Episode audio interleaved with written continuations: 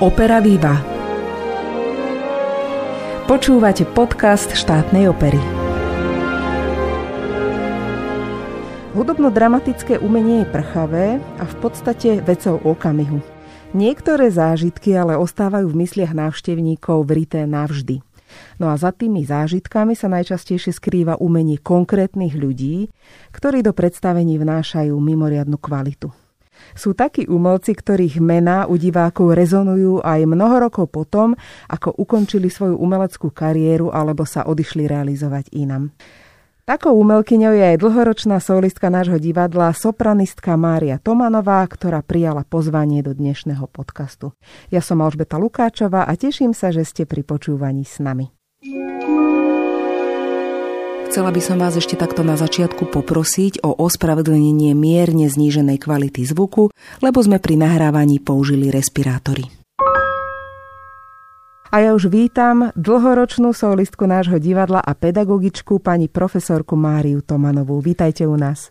Dobrý deň, ďakujem pekne za pozvanie. Pani Tomanová, ja som spomenula, že ste pedagogička mnoho rokov, ale podľa našich análov od roku 1987 do roku 2003 ste trávili svoj život aj na javisku nášho divadla. Teda hneď na začiatok sa opýtam, či vám chýba tento, povedzme, javiskový život. Javiskový život mi chýba veľmi. To boli najkrajšie roky môjho pracovného života, ktoré som tu prežila. Takže nemôžem klamať, ale veľmi mi chýba. Mm-hmm. Čiže to sa vlastne nedá ničím nahradiť, ten potlesk divákov? No, ja si myslím, že nedá.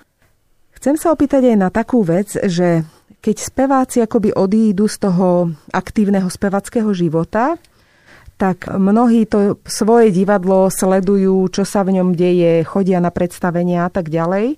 Alebo potom opačne sa sústredia na niečo úplne iné a v tomto zmysle nejako tak preorientujú svoj život.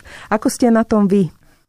No, mala som to šťastie, že ja som vlastne začala pedagogicky pôsobiť už popri divadle a v podstate nebol to ani taký veľmi razantný krok, že som hneď musela opustiť túto scénu, pretože som tu mala veľa rokov, aj keď som ako odišla v tom 2003 ešte som mala veľa rokov sem dvere otvorené a chodila som sem hosťovať. Čiže nebolo to také drastické ukončenie. A čo sa týka ako premostenia na tú pedagogickú prácu, to bolo zase výborné, že som vlastne mohla tie skúsenosti priamo nadobudnuté aj odovzdávať, aj odovzdávam. Lebo ja si myslím, že ísť učiť hneď po škole bez nejakých skúseností na javisku umeleckých je dosť také aj riskantné. Svoj život ste teda zasvetili spevu, alebo teda opernému spevu. Mňa by zaujímalo, že či ste po takejto profesii túžili už ako dieťa. Ja som vlastne s divadlom zo štátnou operou ešte vtedy divadlo Jozefa Gregora Tajovského spätá od mojich asi 9-10 rokov. A síce v takom zmysle, že moja mama ma sem doviedla, také dievča, a dávali vtedy, mm, uvádzali Barbier zo Sevily, v ktorom hrala fenomenálna peváčka Edita Gruberová, ktorá tu v tom čase bola angažovaná. Čiže 60. roky, koniec 60. rokov? Áno. A ja sa na ten moment dodnes pamätám, že ja som, keď som túto speváčku videla a počula, už som nič iné nechcela byť len opernou speváčkou. A my sme s mojou mamou boli tu aj niekoľko krát do týždňa v tomto divadle. A ja som presne už takmer všetky inscenácie, ktoré vtedy bežali, som videla samozrejme viackrát. A presne som už vedela, keď napríklad nestal na tom mieste, kde stal predtým. Takže krátka som bola veľkým fanúšikom tejto opery od mojich detských čias. A bolo to pre mňa potom až také rozprávkové, keď som sa sem vrátila a stala som sa jej súčasťou ako solistka.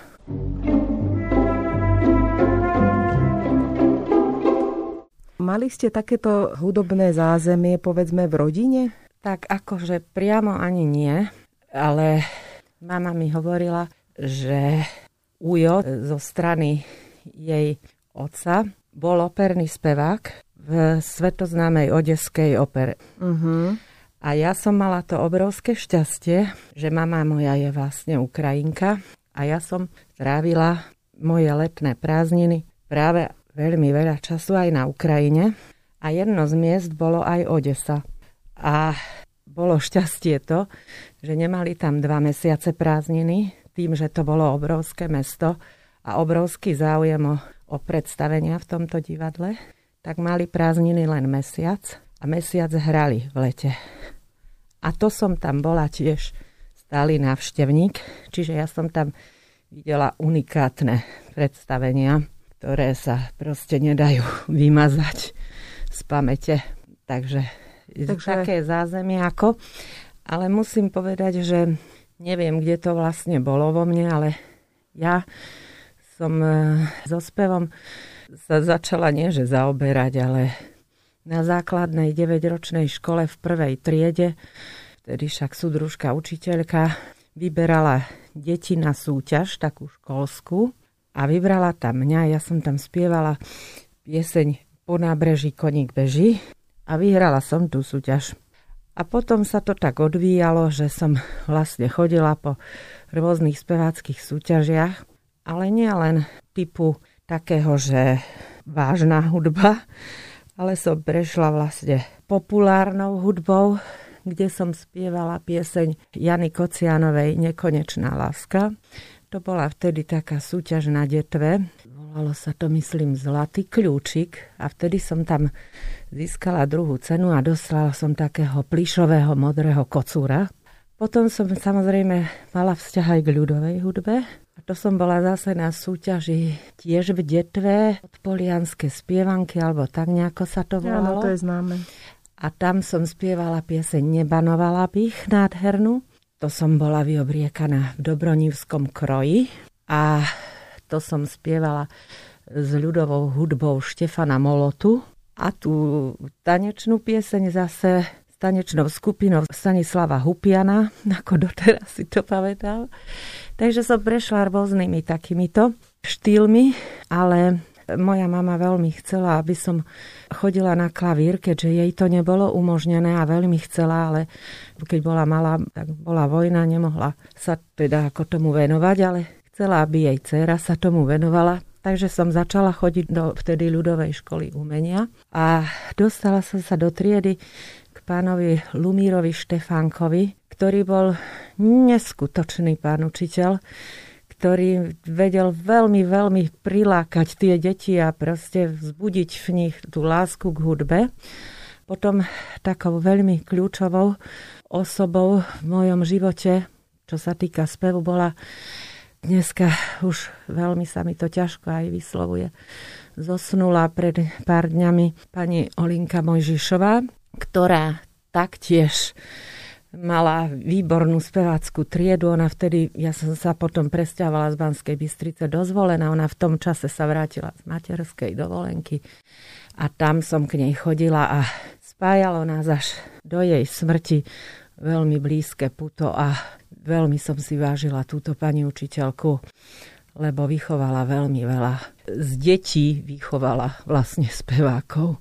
Kedy teda padlo to rozhodnutie, že toto bude vaša profesia, že je to teda také vážne, aj ten talent, že tam je prítomný, aj v dispozície zrejme spevácké, že teda je to vhodné na štúdium? To bolo zase také trošku zložité a komplikované, pretože práve, že teraz, keď som spomínala pani Olinku Mojžišovu.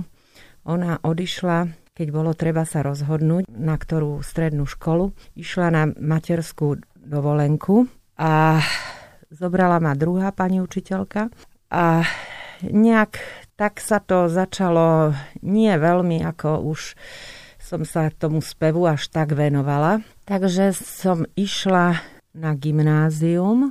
No a pani učiteľka sa po roku vrátila a znova ma som začala k nej chodiť na ten spev.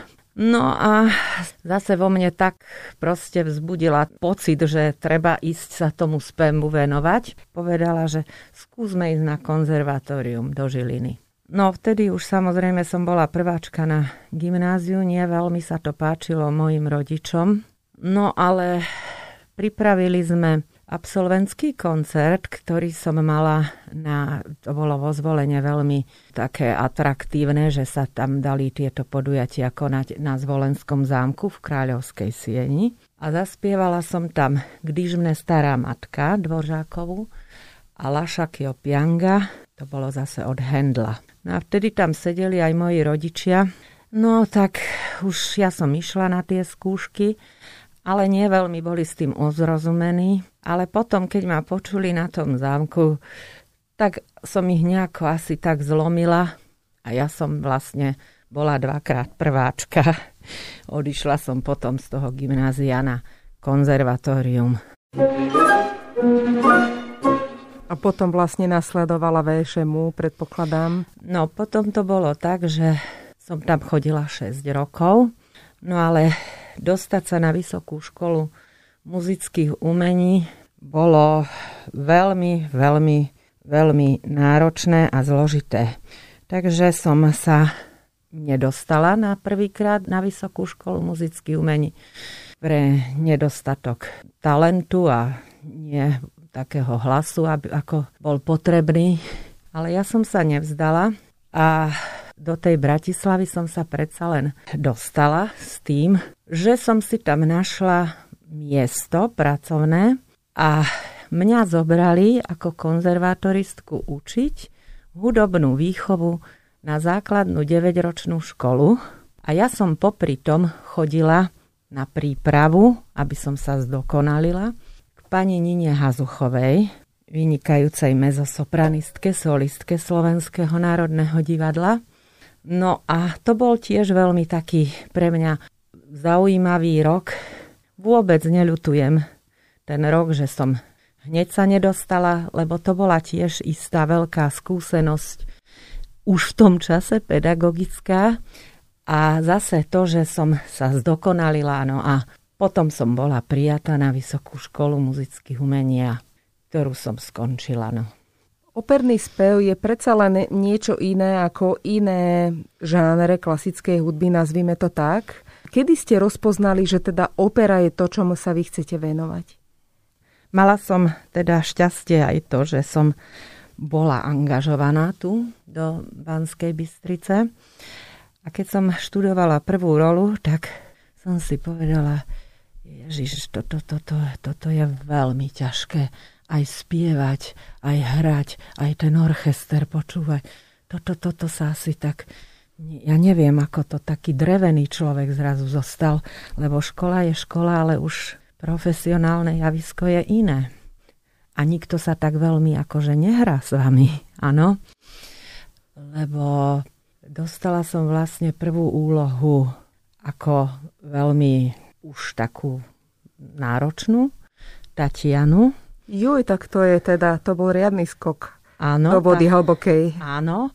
A keďže hovoríte do vody hlbokej, vtedajší umelecký šéf a šéf dirigent Miroslav Šmít mi povedal, keď som teda spravila konkurs a som tu nastúpila, tak mi povedal, obsadíme vás do už ako inscenácie, ktorá sa už bola rozrobená. Mm-hmm. No, vy sa budete chodiť pozerať, no a hodíme vás do vody a buď vyplávate, alebo sa ponoríte. Takto mi to povedal. Samozrejme, že ja som sa aj napriek tomu, že žiadne také nejaké skúsenosti som nemala len tie na škole, tejto šance veľmi chopila. Ja sa pamätám, aká som prišla vtedy domov až šťastná, roztrasená, že takúto úlohu som dostala. A veľmi poctivo som sa tomu ako venovala, no ale aj napriek tomu ja som hneď nedostala tú príležitosť, že chodiť po javisku a toľko si to skúšať. Venoval sa mi vtedy po hudobnej stránke dirigent Jaroslav Krátky, tú inscenáciu študoval, ktorý naozaj sa mi po hudobnej stránke veľmi, veľmi venoval. Ale čo sa týka už chodenia po tom javisku, na to už nebol taký čas. Premiéra bola v oktobri a ja som do toho doskočila, mi dali šancu v januári na dve skúšky. A to bola ako veľmi, veľmi taká náročná úloha. Znie to až tak neuveriteľne, by som povedala dneska. Áno, ale neviem, môžem povedať, že vlastne aj to herectvo sa rozvíja vlastne tým, keď dostávate potom tie príležitosti. A je veľmi dôležité, čo povedal jeden dirigent. Na malej úlohe sa málo naučí, ale na veľkej veľa sa naučí. A to je skutočne pravda. Uh-huh. Lebo na malej veľmi... Malý priestor. Hej, malý priestor, ale na veľkej už musíte potom kalkulovať, aj sily si rozložiť, aj si to proste hlasovo vyskúšať, to, kde môžeš pridať, kde môžeš, musíš ubrať. Že ako sa povie, že tiež jeden výnimočný korepetitor hovoril, že spev je matematika, že sa musí pri ňom aj veľmi rozmýšľať. Pani Tomanová, keď sa vrátite ešte do tých svojich začiatkov v našom divadle, zaspomínajte si, aká tu bola atmosféra, akí tu boli ľudia, ako to celé na vás zapôsobilo v tom čase. Atmosféra bola výnimočná a fantastická. Ja som tých ľudí v podstate väčšinu poznala z tých predstavení, na ktoré som chodila. S veľkou úctou som na nich vzhliadala a veľmi som sa vždy na to tešila a zrazu som bola ich kolegyňa. To bolo niečo nádherné. No a vtedy tu ešte pôsobila aj pani Dagmar Rohová, aj pán Štefan Babiak, pani Murgašová. Táto zakladateľská generácia v podstate. Áno, pani Lenhardová, pani Freserová, pani Stopková, pán Zemko samozrejme, pán Šenko, No a okrem toho samozrejme, že ja nielen k spevu som mala veľký vzťah, ale aj k baletu. A vtedy bolo aj na vysokej úrovni tu balet. A tiež si pamätám na týchto ľudí, pani Trégerová, pán Lukáč, váš starý áno, otec, áno, áno. aj s vašou starou mamou. No, pani Eva Bírešová. No, Skrátka, boli to nádherné časy a oni, oni ma tak prijali medzi seba ako, ako, ako tak svoju. A ďalšia vec, ale bola tu aj pani Olga Hromadová, s ktorou sme sedeli v jednej šatni, celý môj teda umelecký život, ktorá ma tiež prijala nie ako konkurentku, ale tak mi chcela aj pomôcť aj na začiatku, keď ja som niečo tak sa nevedela. Ja som sa aj pýtala, ona mi tak aj, aj po hereckej stránke mm-hmm. dokonca viacej veci vysvetlila. Bolo to naozaj nádherné obdobie a veľmi družná atmosféra tu bola. Poďme teda k tým 90. rokom, ktoré aj kritika vlastne dodnes považuje za také najúspešnejšie obdobie nášho divadla. Vznikali progresívne inscenácie, predovšetkým teda v réžii Martina Bendíka pod dirigentskou taktovkou Pavla Tužinského. Vy ste boli vlastne súčasťou tohto. Ako si spomínate na tie 90. roky? To bolo vlastne aj vaše také, také hlavné kariérne obdobie spevácké, by sa dalo povedať. No áno, to, je to tak. V podstate v tých 90. rokoch som e, naštudovala aj e, Madame Butterfly, Čočo-san, za ktorú som vlastne dostala aj ocenenie od Literárneho hudobného fondu. Bola to pre mňa už taká naozaj veľká, veľká postava a mimoriadne náročná aj na také vnútorné a herecké prežitie. No a hm, to bolo v roku 1992. No a počnúť s rokom 1993 som vstúpila pre mňa dovtedy neznámych vôd tiež a síce to bola parketa verdiovských postav. No a ja ani neviem, ako som sa ocitla. Proste som bola angažovaná bez alternácie. Dneska, keď sa na to, tak si to pomyslím, že to bola teda riadna odvaha obsadiť takú, že speváčku do veľmi náročnej verdiovskej postavy, do neznámej opery Arolda. A ja som tam dostala túto náročnú úlohu Mina sa volala, ktorú skrátka som mohla tiež len preto naštudovať, že som mala zase jedno veľké, ja som mala ako speváckom živote viacej takých, ako by som povedala, šťastných okamihov, lebo prišiel do Banskej Bystrice Gurgen Ovsepian, arménsky tenorista, a Damir Bazirov, ruský e, spevák, baritonista a vďaka ním sa aj mohlo vlastne toto dielo uskutočniť, pretože tam boli naozaj treba vynikajúci tenorista, vynikajúci baritonista, no a bola tam treba ešte aj sopranistka. Ja neviem, čomu môžem vďačiť, ale oni ma vybrali a obsadili.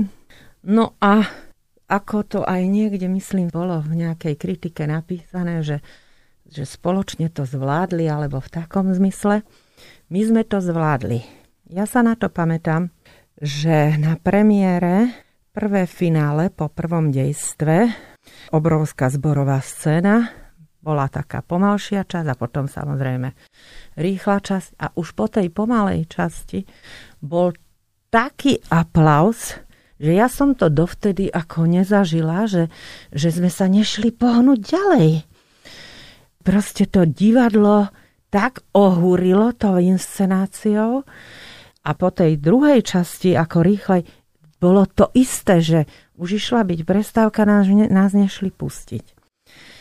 Ale aj predtým už bola jedna inscenácia, favoritka, ktorá tiež zaznamenala úžasný úspech. Ja som tam mala takú menšiu postavu, sopránovú, lebo tam je hlavná postava mezosoprán. A tiež to proste už vtedy ako bolo vidno, že niečo sa také deje úplne, že mimoriadne v tom divadle. No a toto bol aj ten Aroldo. Som bola šťastná, že som dokázala tú postavu tak zaspievať, že potom sa mi vlastne otvorili tie dvere k mnohým ďalším tým verdiovským postavám.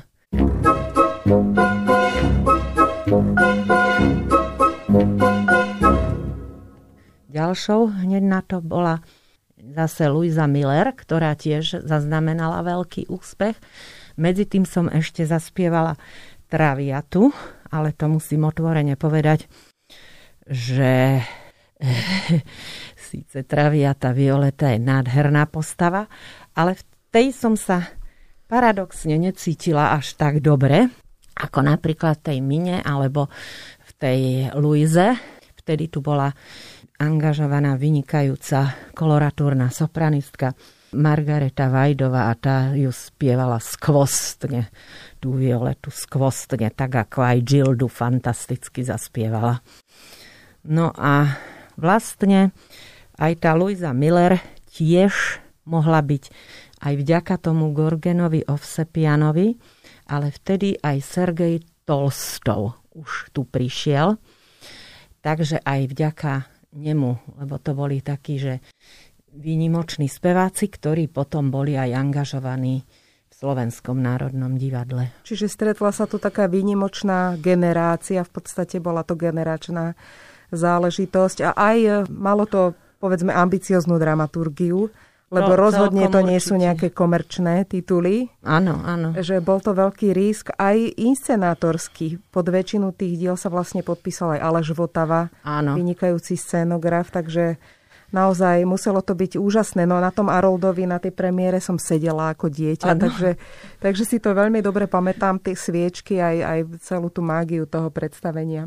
Áno, on, on robil úžasné kostýmy a vždycky povedal, vy všetky chcete byť také pekné, pekné. No, áno, všetky speváčky chcú byť Podľa mňa aj muži. aj muži. Ktoré tituly, niektoré ste už spomínali, považujete za také mílniky svojej kariéry, že neboli by ste tou speváčkou, ktorou ste, keby ste neprešli týmto? Môžeme spomenúť možno, že aj také už tie, tie dramatické roly, no. lebo to je niečo, cez čo vás napríklad aj ja vnímam, však dramatických sopranistiek veľa nie je a sú to mimoriadne náročné úlohy, ktoré musia zvládať. Áno, jedna z nich bola práve, že aj tiež Verdiho, Abigail v mhm. Nabukovi, uh-huh. ktorú som v podstate dostala v roku 1996. Čiže bolo to, no viacerí vtedy ako to odsudzovali, že som to nemala spievať, že to nebolo pre mňa a tak, ale viacerí mi aj verili. A dnes s ostupom času musím povedať, že táto postava však patrí k jedným najnáročnejších, aj keď nie je taká rozsiahla napríklad ako Butterfly alebo Rusalka, ale je extrémne po vokálnej stránke náročná. Áno, ja som v tom čase ešte nebola taký, že viete, ten hlas tak aj dozrieva. Taký echt dramatický soprán, ktorý som v podstate ani nikdy až tak nebola. Ale s pani Rohovou som ja spolupracovala aj pri mojich niektorých postavách. A ona tiež nebola dramatický soprán, ale odspievala tu repertoár od koloratúry, lirického, ano, mladodramatického, všetko. dramatického. No mnohé som z toho aj ja spievala, no ale povedala mi, že to je v takom nasadení, v nasadení tónu, že to nie je všetko o tom, že musí človek e, mať obrovský hlas a burácať a kričať a tak ďalej. Takže ja som to vlastne preklenula aj tou hereckou stránkou, ale aj tou vokálnou technikou, lebo bez tej techniky by ťažko bol mohol človek túto postavu zaspievať. A ešte chcem podotknúť, že ja som sa k tejto postave vrátila potom ešte po rokoch som bola obsadená. Vlastne to bola moja posledná postava, ktorú som naštudovala tu v Banskej Bystrici. A v súčte, keď som si to zrátala, v tej prvej inscenácii, v druhej inscenácii a veľa som chodila s ňou hostovať aj do Košického divadla. Ich bolo okolo 100 Čiže stokrát som tu Abigail zaspievala a chcem povedať, že vždy som išla na ňu s obrovským rešpektom. Ale na druhej strane som ju mala veľmi, veľmi rada, pretože bola taká energická a dalo sa v nej tak herecky vyžiť, proste, že nebola taká taká sladká. Áno, že lirická. malo to hranu. Malo to proste taký svoj drive. Áno, áno. A poďme aj teda k vášmu Janáčkovi, lebo to je tiež niečo, čo by som ja takto zvonku považovala za takú profilovú rolu, možno, že až pastorkyň. Áno. Tak Jenúvka je jedna z mojich najbližších postav. Bolo to niečo zase úplne iné. Aj z hľadiska speváckého, ale aj hereckého. Pretože po tých romantických hrdinkách zrazu prišlo niečo také realistické. A veľmi dobre sa na to pamätám, keď som na aranžovacej skúške vyšla, re- režiroval to pán Chudovský, tak hneď ma zavrátil a povedal, prosím ťa, ty nie si teraz rusalka, že poď normálnym krokom. Zrazu človek bolo ťažké iba tak, tak to dedinské, jednoduché dievča naplniť. Taký naturalizmus nejaký. Áno, mm. taký vyloženie naturalizmus a realizmus. Ale musím povedať, že tento pán režisér sa nám tak všetkým venoval a to bolo zase také stretnutie výnimočné, kde o stolničku hrala pani Tamara Brumerová. Geniálne. Potom bol tu taký pán Novotný, to bol z Čiech, robil toho Števu, ale bol tu aj ešte jeden ruský spevák Šapovalov.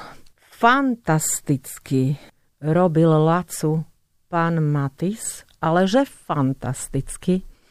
No a ja som mala to obrovské šťastie, že som dostala jenúvku. A jenúvka to proste tam mi nedávala spať. To bolo niečo tak, tak nádherné, tak krehké, tak ťažké na vyjadrenie, pretože tam sa nezniesol ani jeden pohyb navyše. A pán režisér Chudovský to mal tak dokonale pripravené, že on na jednotlivé tóny vám vedel povedať, že teraz skloň tú hlavu, čo proste on nakrokoval výloženie aj pánovi Matisovi, čo má spraviť a to proste malo zrazu takú presvedčivosť. Jedno z najťažších miest bolo na vyjadrenie, keď kostolnička oznámila Janúvke, tož tvoj chlapčok umržel, umržel nastane hrobové ticho, dva hrozné nervy drásajúce akordy. A teraz vy máte tú hrvozu naplniť tak, aby to nebolo umelé. Nad tým som veľmi, veľmi dlho rozmýšľala, skúšala a tak ďalej. Ale čo bolo najhroznejšie, že ja som vždy, tak ako aj pri Butterfly, aj tu, kde sa jedná o dieťa, vždy plakala. Na tých skúškach bolo veľmi ťažké to prežiť a už keď sa chýlilo k tej premiére a mne stále tie slzy išli, tak to bolo proste som, ako ja to vôbec zaspievam na tej premiére. A keď sa vrátim ešte k tej Butterfly, vtedy sedel v hľadisku pán Babiak a prišiel za mnou a povedal mi, vieš čo, nie ty môžeš plakať. V hľadisku ľudia musia plakať. Ty musíš byť nad tým. No čo to lomcovalo so mnou? A to isté na, prišiel pán režisér Chudovský pred premiérou, ako, no, ako sa chodí popľuť pred premiérou a povedal mi, držím ti palce, aby si sa nerozplakala. No ja som to prežila. Prežila som to bez toho rozplakania, s veľkým seba zaprením. Ale musím povedať, že naozaj Jenúvka bola a dodnes je teda v mojom srdci hlboko vritá a ešte navyše bolo unikátne to, že sme boli s týmto predstavením na Janáčkových húkvaldoch, kde vlastne Leoš Janáček túto operu napísal a my sme to v tom prostredí, na tom amfiteátre zahrali. Čiže to bolo niečo, čo sa nedá proste nikdy zabudnúť. Pôsobí to tak, že takáto skúsenosť je vlastne ako keby neprenosná preto sa chcem spýtať aj vo vzťahu k vašej pedagogickej činnosti, lebo učíte vlastne ľudí, ktorí možno, že niektorí z nich budú operní speváci a speváčky, že čo po týchto rokoch tých vašich skúseností, čo je podľa vás takou nevyhnutnou výbavou, ktorú musí mať operný spevák alebo speváčka? No, nevyhnutnou výbavou je samozrejme Hlas je dôležitý. Veľmi dôležitá je spevácká inteligencia. Veľmi dôležité je hudobné cítenie. Mimoriadne dôležitá je pracovitosť. Nezastať. A to sa vrátim veľmi zase k tým mojim začiatkom, kedy pán Miroslav Šmíd mi povedal hneď na začiatku, že milá dámo, že budete musieť na sebe veľmi pracovať, lebo keď nebudete, Ostatní budú, vy budete stať a oni vás predbehnú. Ja som si túto vetu navždy zapamätala a nieraz ju poviem aj mojim študentom, že nemôže človek tak si mysleť, že už dneska mi tak niečo vyšlo a že už, už je to hotové. Spevák robí celý život. Celý život. Jednoducho tam sa nedá, že zastať, ustrnúť. To je veľmi jedna z dôležitých výbav, je tá pracovitosť. A dôležitým rozmerom vlastne takejto spevackej kariéry je aj to, že treba si zvyknúť na úspech, na to sa asi zvyka príjemne, predpokladám, a na ten potlesk, ale asi aj na ten neúspech, lebo ako sa hovorí, nie každý deň je nedeľa, nie každý výkon vyjde 100% a ten neúspech aj u publika a určite aj u kritiky. Ako ste toto vy zvládali? Ako ste sa cez toto prenašali? Áno, samozrejme, že sú slnečné dni, a sú aj menej slnečné a sú aj také tmavé, zamračené dni v tej speváckej práci. No tak bolo to také náročné, lebo človek tiež je, je len človek, nie je stroj. Aj hlas nie vždycky rovnako poslúcha. Samozrejme, že o to viac, že keď človek musel tak akože aj odbor, ktorý nebol tie, myslím, tie vysokodramatické postavy zaspievať, aj nie vždy sa dalo odýchnuť pomedzi tie predstavenia. No, bolo to ťažké, no ale človek sa musel s tým vyrovnať. No a samozrejme aj čo sa týka kritiky, no tak mala som aj úspešnejšie kritiky, aj menej úspešnejšie, ale vždy musí človek ísť ďalej a bojovať. A zase nemôže sa zhrízať v tom, že teda niečo nevyšlo, lebo ako to aj dneska povie, chcem prirovnať našu fantastickú lyžiarku Petra Vlhová, že zajtra je zase deň a ideme. Áno, ona v tomto môže byť vzorom naozaj aj umelcom. Áno, ja ju veľmi teda Áno. sledujem a vždy si naozaj poviem, no vinde, však minule nevyšiel ten obrovský, až tak, ako by sme si, keď si povedzme, že aj to, aj to bolo výborné, ten obrovský slalom, ale že vždy ide s nasadením, však, že zajtra je zase deň. Keby sa človek v tom zhrízal, tak nemôže to robiť. Áno, áno. No obzvlášť speváci určite potrebujú mať sebavedomie nejaké, aby mohli na to javisko vôbec výjsť, lebo keď človek to sebavedomie nemá, tak mu to asi podlamuje kolena počas no, toho to predstavenia. Je, to je, to je veľmi, veľmi dôležité. A keď nemá spevák ten pocit, ja som raz videla takú reláciu, taký sme boli, čo uvádzal pán Kňažko a mal tam hostku eh, herečku Zdenu Gruberovú, a ktorá to fantasticky vyjadrila. Že vždy už, keď niekto pred ňou bol na javisku, ona už v portáli stála ako dostihový kvoň, lebo už ona chcela ísť na to javisko. A toto je ten pocit, ktorý by mal mať spevák, alebo aj herec. Proste musí mať ten pocit takého, poviem to, takého zdravého exhibicionizmu, lebo ak má mať stiesnenosť, nech ide od toho veľmi skoro preč. Mm-hmm. Prenesie to na tých divákov potom no, ten svoj určite, pocit. a nemá z toho ten zážitok. Poďme k vášmu učeniu. Je záujem o štúdium spevu ako takého, alebo operného spevu, dajme tomu? Chvála Bohu, zatiaľ je. Samozrejme, že tá situácia teraz je ťažšia, však vieme, že spojené s pandémiou a tak ďalej, ale zatiaľ máme spevákov a máme študentov. Máme aj, tak ako všade, ja hovorím, aj v divadle sú prvooborový, druhoborový, pani nesú psaní. Takže je to tak aj, aj v škole je to tak, že sú lepší, sú menej lepší. Ale... A zaujíma ich aj operný spev?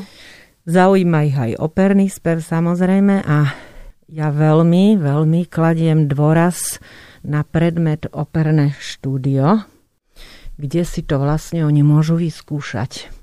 Reálne, ako to nakoniec vyzerá, keď sa príde na javisko. Lebo iné je spievať v triede, iné je zaspievať, postaviť sa ku klavíru, zaspievať tam nejaké dve veci a iné je naštudovať postavu. A tam si to vlastne každý vyskúša a ja veľmi rada potom chodím na tie predstavenia. No bohužiaľ teraz sa nedá, ale veľa sme už predstavení my naštudovali na, na Akadémii umení a myslím, že aj veľmi kvalitných. A aj také už to dostalo, už aj v Banskej Bystrici sme to preniesli do robotníckého domu, kde sme už mali také svoje riadne divácké zázemie. Uh-huh, to je vynikajúce.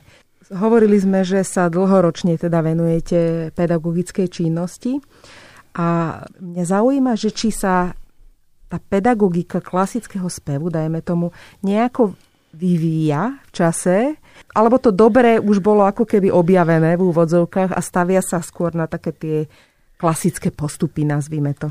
Presne tak, ako ste povedali. Áno? Áno.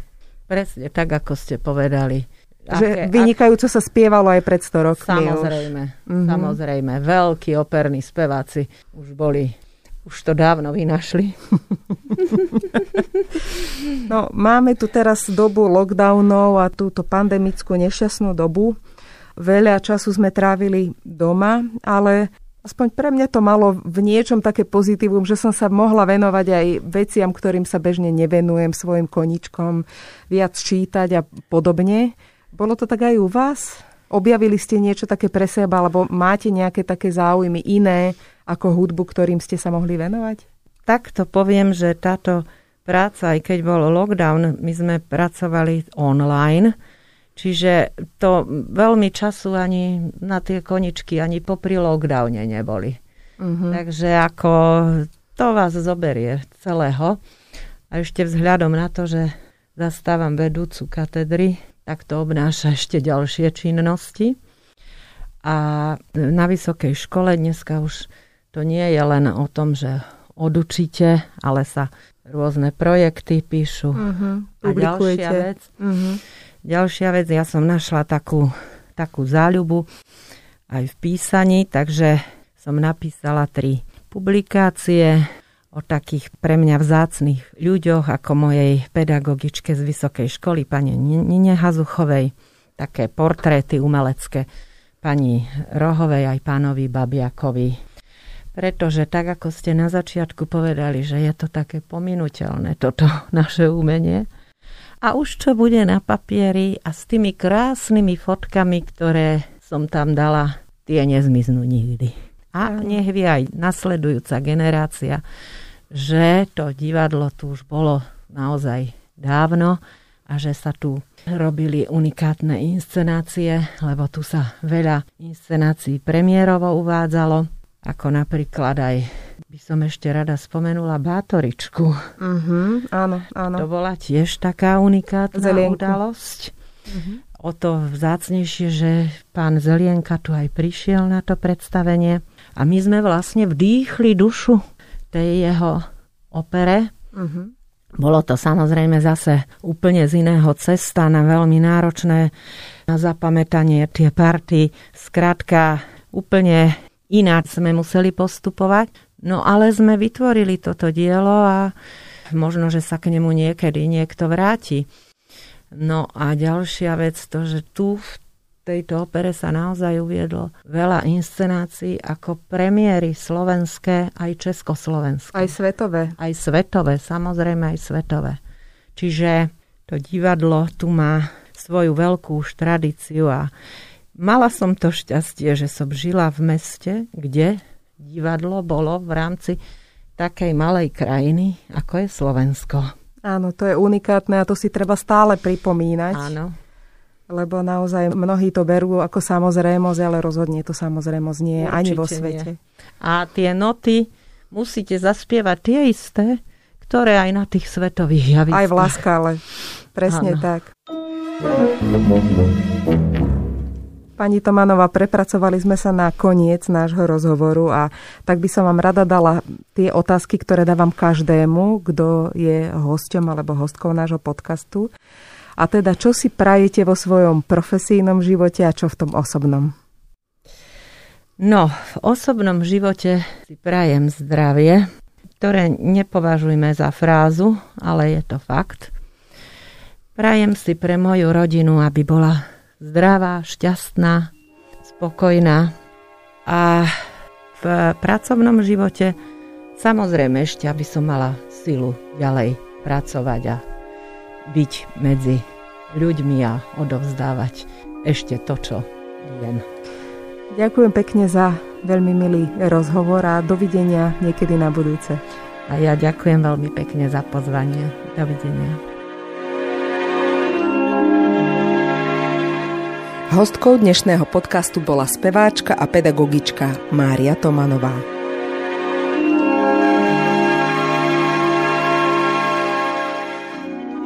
Do nasledujúceho podcastu ostávajú dva týždne, počas ktorých v štátnej opere uvedieme štyri podujatia. Pôjde o dve operetné predstavenia a o dva koncerty. Prvou operetou je známy hit Emericha Kalmána Grovka Marica. Diriguje Igor Bula a inscenáciu pripravil mladý český režisér Tomáš Pilaš. Uvedieme ju v piatok 4. februára o 18.30. Druhá opereta, ktorú vám ponúkam, je nemenej atraktívna. Skomponovali ju dlho zabudnutý, ale veľmi fortielný banskobistrický skladateľ Ján Móri a uvádzame ju pod názvom Slečna vdova. Ak máte chuť príjemne sa zabaviť a preniesť sa do magickej atmosféry 30. rokov, toto je pre vás to pravé. Príďte celá rodina v sobotu 12. februára o 18.30. No a máme tu aj dva spomínané koncerty. Prvým je večer hudobných šlágrov, ktorý pre veľmi dobrý divácky ohlas uvádzame znova vo štvrtok 10. februára, ale pozor o 18. hodine.